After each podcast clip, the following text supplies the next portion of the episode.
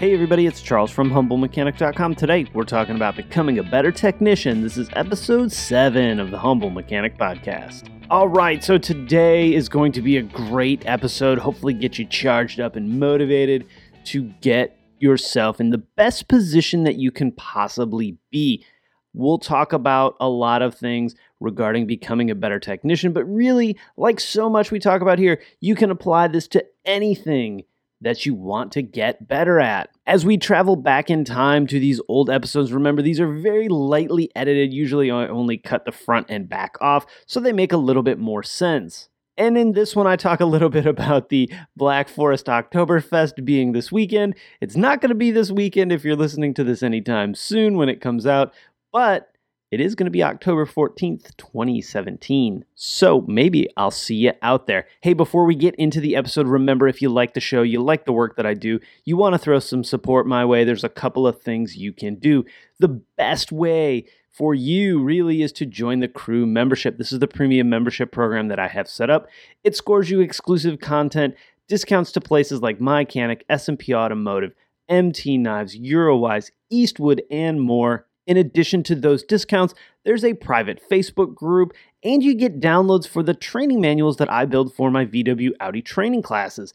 Those are 355 bucks a pop. There's four on there right now. I have three or four more that I'm going to be adding very, very soon. So you're at almost two grand worth of value right there in those books. So check that out. There's a link, of course, in the description. If that's not your cup of soup, you can throw some support over on Patreon, some cool stuff there. Or the easiest and freestest way for you to help support the show is to use my Amazon link. You click that link, you buy whatever you want to buy, you were going to buy anyway, automotive related or not and I get a little bit of bump back from it, and it costs you not one penny more than you were going to spend anyway any which way you like. If none of that works for you, that's cool too. You can always share the show, and that does help out so, so much. I really appreciate all of that. Or hey, throw it a rating on your favorite podcasting platform. All right, so Charles, from the past, how do we become a better technician? Hey, everybody, Charles for HumbleMechanic.com back again with another episode of the Humble Mechanic Podcast, the automotive podcast where we talk about many things automotive. I won't say everything because there's definitely stuff that I don't know anything about. And, uh, you know, I'm not afraid to admit that. Today is a really, really cool topic, something I'm super passionate about, something that I've had a lot of experience in, and that's uh, becoming a better technician. Not the best technician, because if you're the best, I hope you're not watching this. Actually, I hope you are watching this, but you probably got more important, cool things to do than, uh, than watch my little show if you're that good of a tech. Um, this idea came to me from someone on Facebook that shot me a message and said, Hey man, I'm trying to become a better tech. Can you help me out? What are some steps? What are some ideas that you might have for me? So, uh, this one's for you and everybody else that wants to be a better technician. Before we get really deep into the topic, a couple of things. One, I'm a little under the weather today, so my voice probably sounds even more nasally and weird than it normally does. Um, if there's any weird pauses in the episode, it's probably because I had to stop and uh, sneeze my brains out. Fall allergies uh, can be tough on me, but uh, that's okay. We're going to have a really great show today, and uh, I'm going to teach you guys about uh, becoming a better technician. Also, Black Forest show is this weekend. As long as the weather is permitting, I'm going to have the cabbie out there. Excited about that. It's her first car show. Uh, I don't expect to win anything, but it'll be fun to to get her out there and have uh, have people laugh at it. If you've never seen the cabbie, uh, I'll throw a, a, link in the show notes, and uh, you can just click on uh, the Love a Dub project, and that's uh, that's the VR6 swap cabbie that uh, that I did last year and early this year. Also, if you're not a technician, you might be thinking, Charles, why the heck do I want to watch this? I don't care. I just don't want to get ripped off by a mechanic. Well, if you know what it takes to be a good technician, if you know what a technician goes through to really be the best they can be, um, one, you're hopefully going to find the best technician you can in your area. But two, it'll, it hopefully will give you some ideas and some questions to ask a technician when you're interviewing uh, someone new to uh, to be your guy. And I really do recommend having your own guy or gal uh, to to work on your car. So let's get into it. Main topic: how to become a better technician. Um, being a technician, I think, is a lot harder than people understand. It's a very physically demanding job. Um, you know, weird positions, up like this, hunched over all the time. Uh, a lot of technicians have back problems, knee problems, wear and tear on your hands. Um, it's it's very very physical. It's also very mental. Uh, we talked about flat rate last week or the week before, and um, you know that's that's a real mind screw with with having to work really hard, doing jobs that you're not getting paid quite as much time as you you have in it, and uh, it's it's hard at times to to sort of balance that. And cars change all the time. Every year there's a new car, uh, a new model change. A lot of times the information that manufacturers give is very very limited or vague. So staying on top of the uh, on top of the game, so to say, can be pretty tough. Um, we talked about tools last week. Tools are expensive, and uh, I won't say that good tools make good technicians, but um, good tools can make a technician better for sure. And we'll actually talk about that later on in the show. Um, I've broken it down into six key key things, six areas that I want to focus on in helping you guys improve to be a better technician, and that's documentation, repair logic, customer service, mechanical skills diagnostic skills, and education.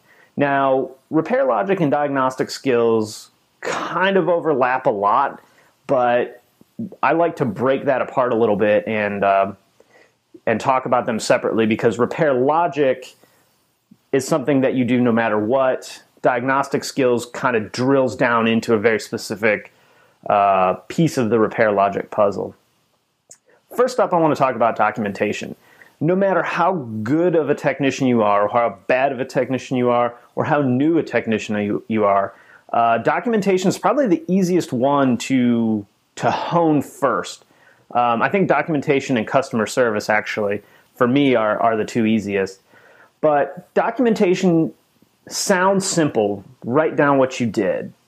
Put down in your notes um, all the tests that you did. But it's one that I see technicians really, really lack in and um, you know that costs us money in the long run. So good stories, making sure that when you're doing a repair and you're doing diagnostic, you're writing down on the repair or all the information that uh, that you need, what tests you ran, what the results of the tests were, any kind of printouts of fault codes. Uh, you know, there's the idea that a check engine light tells you exactly what part to replace. Well, having the information that the computer gives you when you plug it into the car, having that printed out is very important. Basically, when you're doing documentation, you want someone with very basic knowledge of a vehicle and repair logic to look at an RO and go, okay, I understand why he ran this test and this test and this test and this test. I have the results of the test. So let's say a service manager can say to a customer, Mr. Customer, here's all the information that my technician did. Here's why he recommended that part. I got I have his back. I understand why he recommended that. So documentation is vital, vital, vital stuff, guys. Um, explain explain everything. Explain it as thoroughly as you can. Um, the joke is, you know, uh, on a repair order, pulled car in, replaced part, pulled car out. Well, that's that's a really good way, one, to not get paid anything, especially on a warranty claim. And it really does make you look like a joke as a technician. Uh, explain the whys, explain the hows, explain the results, explain why you're taking the next step. Basically, think of the documentation as your gateway to explaining to the customer what you did on their vehicle. And it can go very deep into legal things and stuff like that, but uh, we're going to leave all of the legality out of it. Just remember that a repair order is a legal document and it's something you need to take very seriously. Next up, repair logic. Repair logic is going to probably wind up being a show all its own at some point. Um, you know, it's there's a structure to it. It's different for everyone. I have my own process that I do when I'm diagnosing a vehicle. I know other guys in the shop have their own process when diagnosing a vehicle. So it really de- your repair logic really depends on you and your experience, your comfort level, um, what tools and equipment you have, what the problem is with the vehicle. You know, I wouldn't uh, I wouldn't take a car initially on a 30 mile test drive because the tire pressure light's on. We need to think in logical steps. That's why it's called repair logic. Makes sense. Um, so developing your process is probably the most important thing. That really does come with time and experience and effort. You really need to make sure that you're you're developing steps that make sense. Again, you're not going to take a vehicle on a 30 mile test drive first for a tire pressure light. Logic would dictate the very first thing you would do would be to check the tire pressure. Um, so yeah, think think logically when you're developing this process. Think about the steps. Think about what do I need to do first? What do I need to do second? What do I need to do third? Focus on the system that you're working on, but not to the exclusion of the entire system. You know, that tire pressure monitor example that I brought up is a really good one. Um, is it a problem with the tire pressure monitor? Or like Volkswagens use ABS, so do I have a wheel speeds problem? Um, do I have the wrong size tire? We want to make sure we're using logical steps. Logical steps to uh, develop our process and, and make sure we're doing things in ways that that aren't doing the hardest thing first. We want to work from easy to hard. Uh, electrical issues, for example, you're not going to cut wiring harnesses open and inspect wiring first. First, you're going to check the fuses, and you know there's a whole lot of before I cut a wiring harness open. I'm going to do work easy to hard. That's that's as simple as it gets with repair logic. Work easy to hard, and don't forget to ask questions. This is one that I think I've really tried to work hard on in the last um, six months to a year, and that's getting getting good information from a service advisor, getting information from the customer. Throw down, you know, when you're looking at the repair order and analyzing what the problem is before you even look at the car. Think of four or five questions you might want to answer. Have the customer answer. This is Jettison making all his jingle noise, by the way. Sorry about that, guys. Um, think of four or five questions that you might need to ask the customer. How long has it been doing it? How long has the light been on? Uh, is there a certain time of day, as crazy as that might sound, that the problem's better or worse? Leave the questions very open ended so that the customer has to explain to you what's going on. The more information you can pull out of them, and sometimes it's very hard, but the more information you can pull out of them, the better prepared you're going to be to, to take the very first diagnostic step. So always think is this the easiest step that I could do? Is there something easier? Uh, I think Eric the Car Guy said it best in a, a, video he did about turn signals, and that's diagnose as much as you can without looking under the hood of the car, for example, or just by reading the repair order. What can I know about the vehicle um, just from the information that I've been given? So, repair logic, use logic to repair the vehicle. Customer service. Customer service is one that early on I was really good at but I did spend a lot of years, and I think I've talked about it before, a lot of years in the customer service industry, working retail, um, working in sales. So that, to me, that one came very, very easy, without question, really. But I have seen a lot of guys struggle with it over the years. There's the mindset of technicians belong in the back, service advisors belong in the front. Well, one, I think those days are dead. And if you're that technician, you're really missing out on some incredible opportunities. I've always sort of ran what I did based on me having my own little shop, and every customer that came to me was my customer. Sure, I want customers to come to the dealership. Sure, I want the rest of the dealership to be as busy as we can possibly be. But I want those customers to come to me first. I want my customers. And, and you really develop a really cool customer base and you get to become friends with them. And, uh, and that's really awesome too. So, how do we get there? How do we get to that really, really great relationship with the customer? It all starts by talking to them.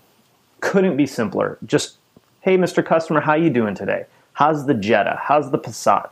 How's your BMW?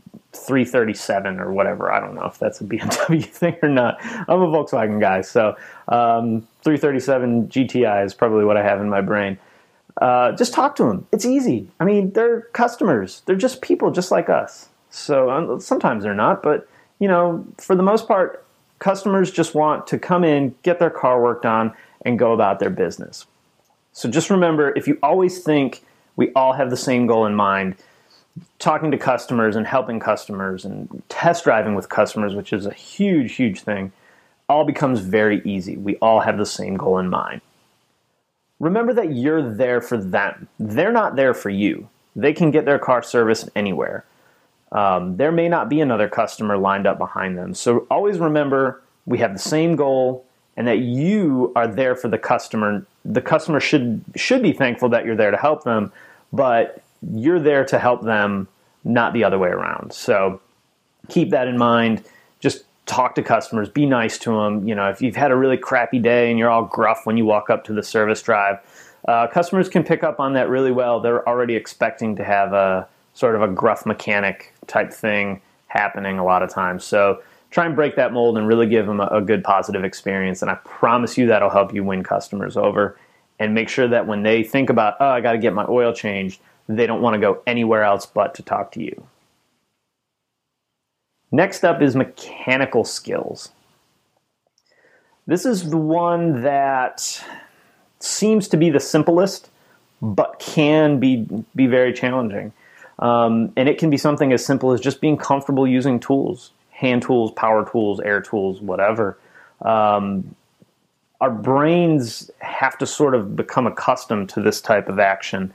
You know, looking at a problem and going, okay, on this fastener, a box wrench would be the best way to remove the bolt. On this other fastener, it would be a ratchet with a socket on the end of it. That would be a better way. Or I might be able to get the bolt out faster with the ratchet, but at some point, there's an obstruction on the other side that'll prevent me from uh, from removing the bolt, or maybe my ratchet gets stuck and now I can't get the bolt out. I can't turn the bolt back in, and my ratchet's stuck. What do I do?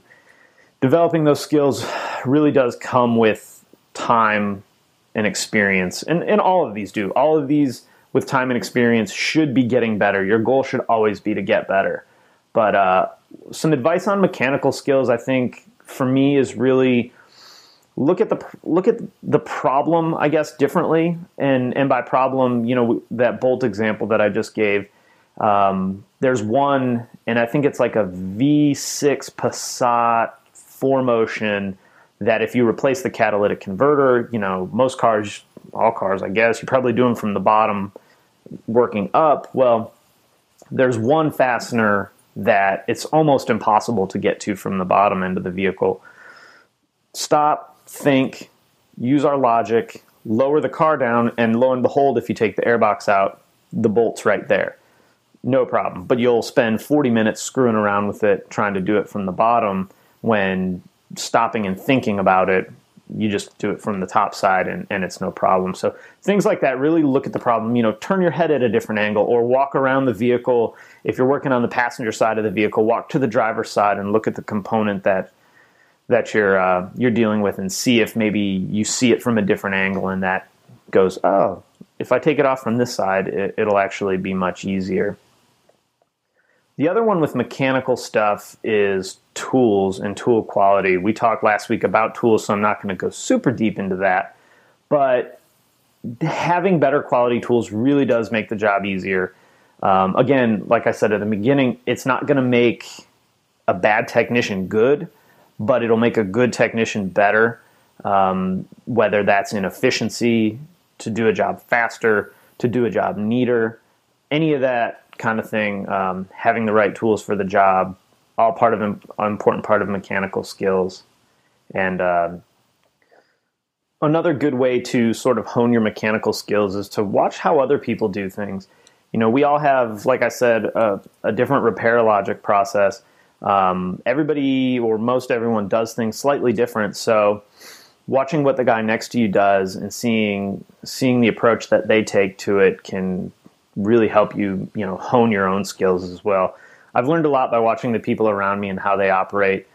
Luckily, I've learned a lot more about what not to do than what to do. But there's some razor sharp guys that I work with, so uh, I'm trying to always watch what they're doing and see see if maybe I can pick up some on some of those skills and uh, make myself a better technician. Next up is diagnostic skills. This is one that probably takes the most work to be really good at. And the better you get, usually the harder problems you get.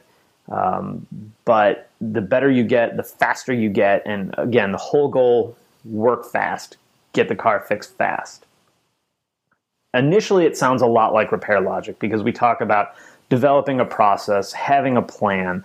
But again, like I said, it's to me anyway, it's a more narrow focus than a repair logic. Repair logic to me is kind of the big picture, and diagnostic skills are a narrow, narrow, laser focused section of that.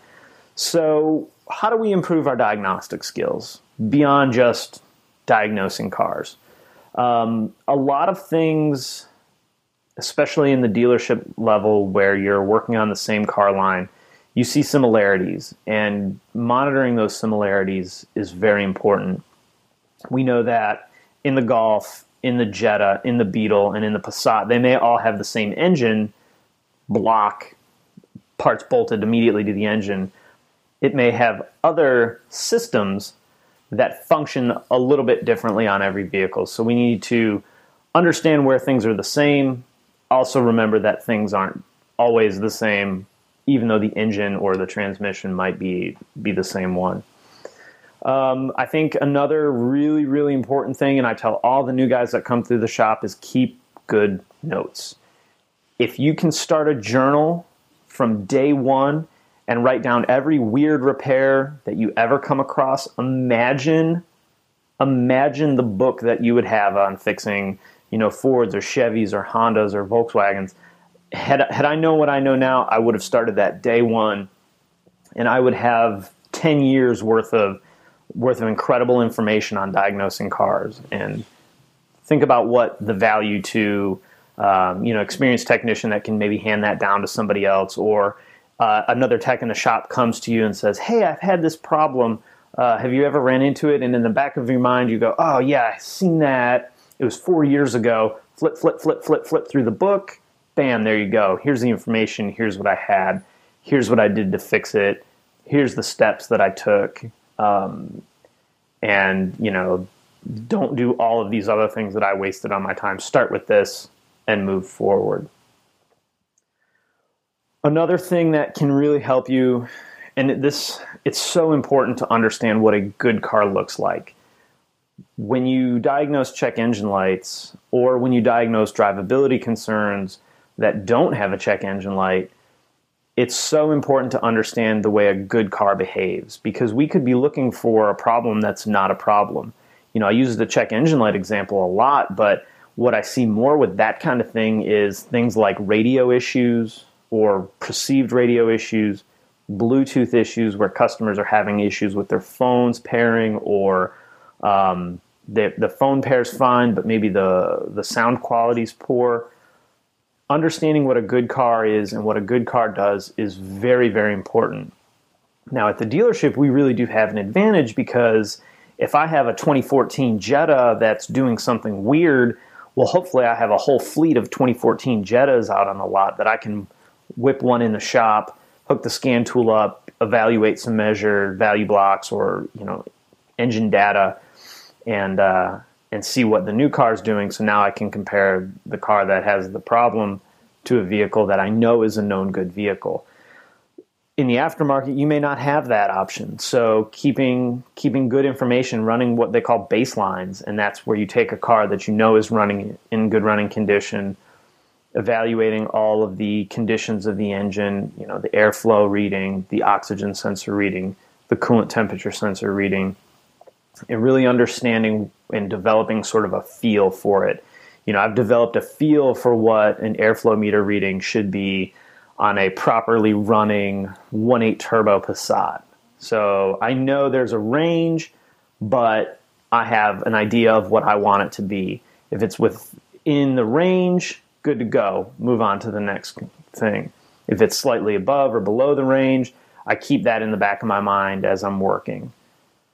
So run the baseline, keep those notes, keep it all in that journal if if you can, and that's that's going to help you out in the future. Because we remember the cars that really kick our butt and the, the really crazy things like you know a rat chewed up the wiring, but we forget the ones that were challenging but not super challenging.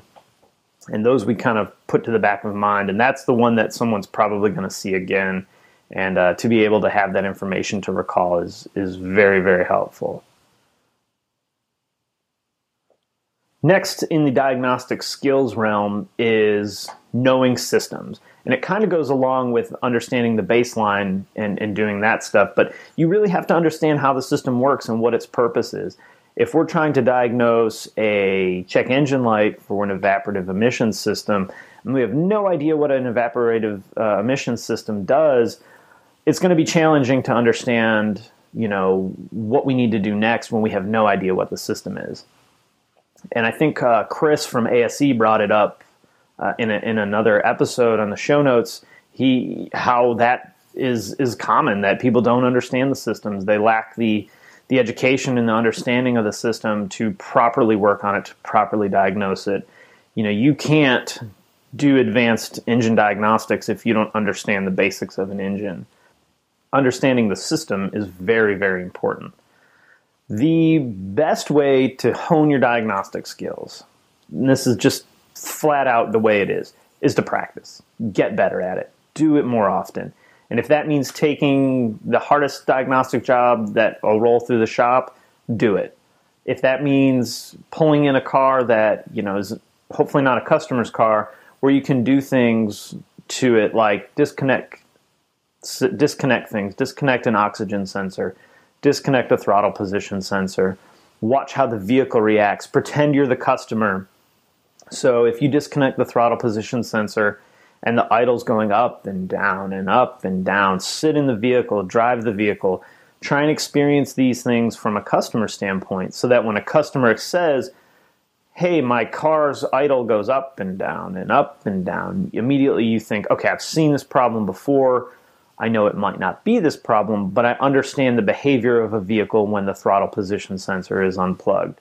And in the real world, it's probably not unplugged, but maybe a wire to the connector is broken. So now you've you've assigned this feeling of how a vehicle behaves to a certain concern, and you that brings us back to the other thing where now you understand the vehicle. You understand a good car, you understand a bad car. You develop sort of that gut feel, and uh, that'll help you properly diagnose vehicles more often and faster. When you're running tests, know why you're running the test.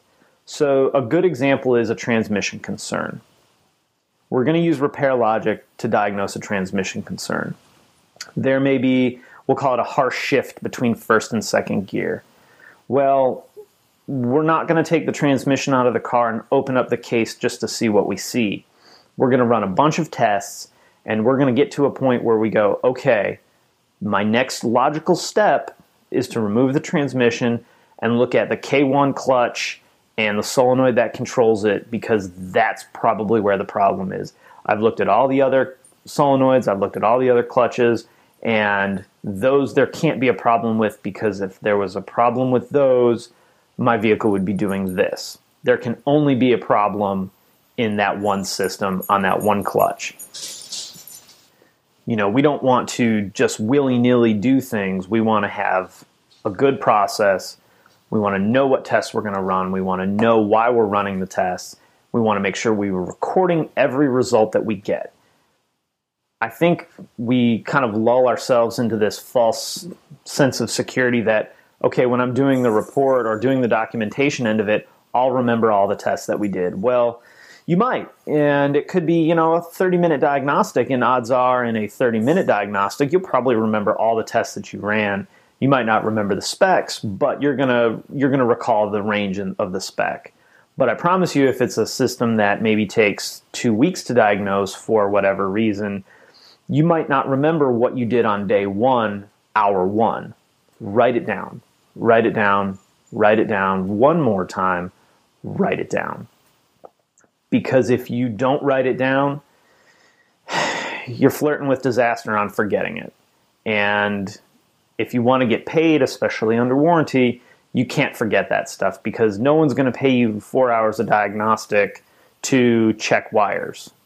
But, you know, warranty time might pay you four hours of diagnostic to check from ECM connector, you know, 91 pin connector, pin 87 to, uh, you know, throttle valve control module connector 6A, pin 2 you know, resistance values, volt drops, pin drags, uh, wiggle tests, all those things you have to be as specific as you possibly can in keeping track of it because you may not remember that the resistance was 1.4 ohms in two weeks. And it also is going to help you if you're really stuck and you're on week two of trying to figure out this vehicle, and you can go back and look through your notes and go, you know, this value doesn't really feel right. Let me check it again. Or let me check it in, on the vehicle under a different condition. Maybe the vehicle needs to be warm while this problem is occurring. A lot of times you can see some of that in the uh, in the diagnostic printout that you that you did at the beginning. But uh, keep good notes as you're going through the process. It's going to help in your doc- documentation. It's going to help in your diagnosis. It's going to make and sort of shape your repair logic process based on what you find. Again, if you have a car with a tire pressure monitor light on, step one isn't a 30 mile test drive, but that very well may be step three. So keep good notes, keep good notes, keep good notes. Last up is education. And this is one that I think is can be really challenging especially for really for anyone, you know. My experience is in the dealership, but I also have a ton of information that comes out from the dealership uh, or from the manufacturer, rather, far more than I could ever really keep up with.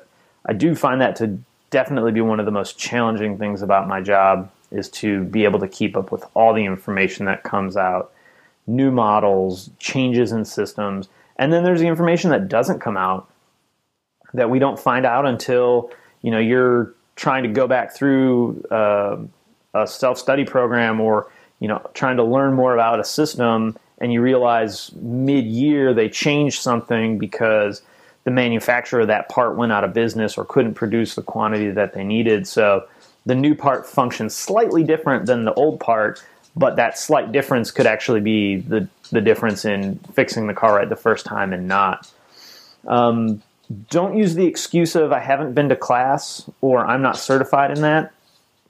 There's one exception, and I think that's going to be hybrid technology. Um, I assume that most manufacturers require some sort of certification to be either hybrid or uh, electric vehicle certified. If if your life is at risk, yeah, you can say no. Um, but other than that, don't use that as an excuse to not try and diagnose a vehicle. Um, you again go back all through what we talked about, skating out of the diagnostic process is the one that's going to not help you learn or get better whatsoever. It's just going to actually make you a worse crabby technician. So, where do we get this education from? Um, manufacturers they put out so much information. Like I said, it's it's mind-boggling how much information comes out, how much information is out there. It might be buried 75 pages in a book, but it's out there and uh, you just have to really do the work to to try and find the information. The other one that is actually an incredible resource that I know as a dealer tech I I discount quite a bit, and that's the manufacturer of the parts. You know, Bosch has incredible information out there, and uh, Bosch has incredible information available online in forums that help you understand the part at the part level. Um, you know, high pressure fuel pumps are a great example. The internal workings of them, that's not a lot of information that Volkswagen has put out. But you can look at the manufacturer of that specific parts website information and go, oh, you know, see blown up p- pictures of it or cutaways and really understand what is happening inside the boxes, you know, inside the high pressure pump or inside a fuel injector or inside an oxygen sensor. And, uh, if you need if you get to the point where you need to understand it at that level the information is out there. Coworkers are an incredible source of information. And i don't mean hey man what do i do to fix this car?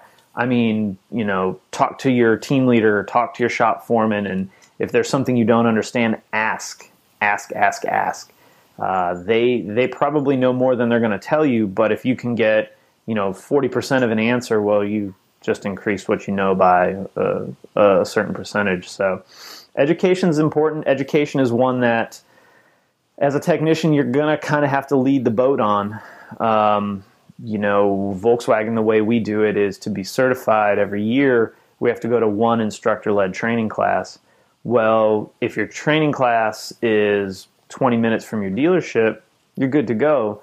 If your dealership is six and a half hours away from the training center, well, you know, that gets really expensive to pay for two nights of a hotel, three nights of a hotel, travel, paying a technician, paying for the class, paying for a bunch of stuff.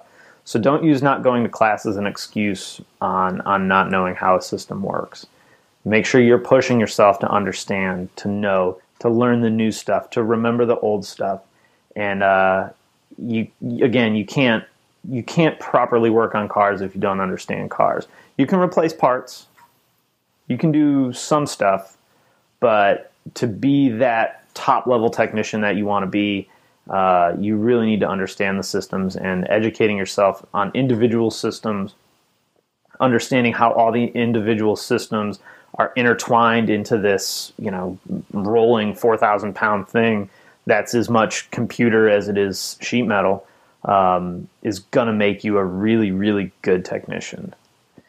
So just when we're dealing in all these things, don't forget that educating yourself is is so so so important because service managers and general managers want to push for really good top level smart technicians, but a lot of times they're not going to drag you kicking and screaming to a training center.